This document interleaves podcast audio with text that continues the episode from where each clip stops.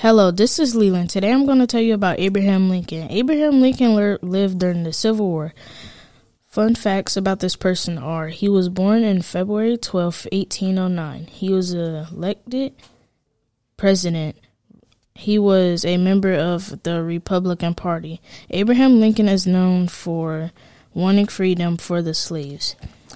A fun or interesting fact about this person is at age 25, he was elected to the local government in Springfield. I enjoyed learning that he was opening a law practice.